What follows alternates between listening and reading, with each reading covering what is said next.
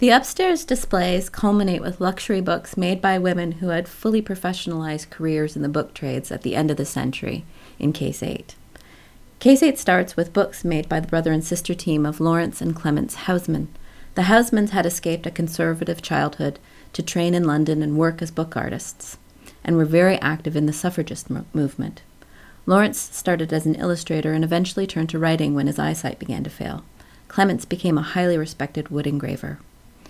Case 8 continues with illustrations by Jessie Marion King, who was trained at the Glasgow School of Art. King enjoyed a sociable and productive career, producing some 300 designs over 60 years, enviably unhampered by limitations of gender.